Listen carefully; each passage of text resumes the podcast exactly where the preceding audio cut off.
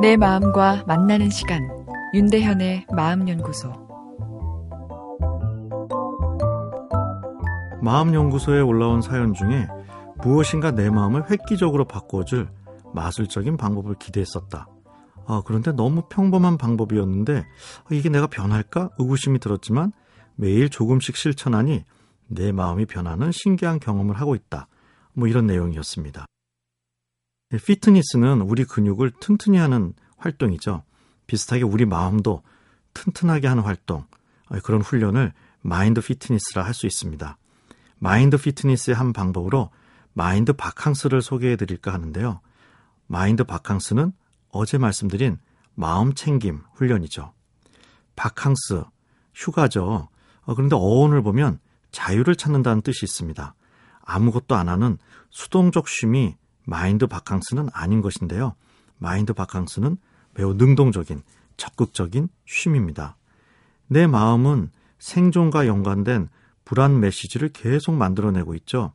불안을 통제하기 위해 사람의 힘을 강하게 키우다 보니 역설적으로 불안 신호도 더 커져가고 있는데요.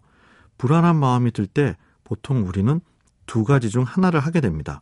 불안한 마음의 지시에 따라 행동을 하든지 아니면 그 불안한 마음을 없애거나 회피하기 위해 마음을 조종하게 되죠. 예를 들면 대학 입시를 앞둔 자녀를 볼 때 불안감이 생길 수밖에 없죠. 그래서 공부는 잘하고 있는지 등등 잔소리를 하게 되면 불안의 지시대로 행동한 셈이죠.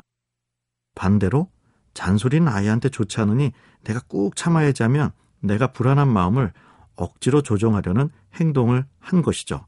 둘 모두 뇌의 에너지를 많이 소모하게 됩니다. 그리고 정말 문제는 불안 신호가 줄어들지 않고 더 강해진다는 것이죠. 내가 순응하던 억누르던 그 불안에 반응하게 되면 불안은 나의 반응에 더 신이 나서 더 강하게 신호를 어, 내게 됩니다.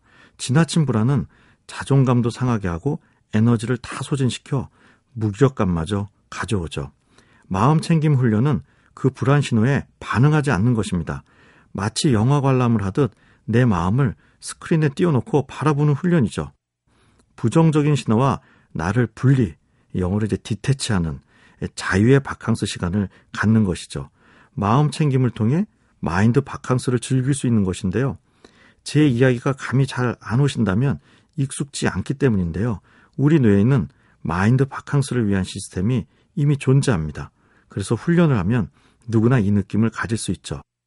우선 불안한 부정적 감정이 떠올랐을 때 행동으로 반응도 안 하고 그 마음을 찍어 누리려고도 하지 않고 그냥 바라보는 연습부터 해보는 겁니다. 사색하며 걷기를 함께하면 효과적입니다.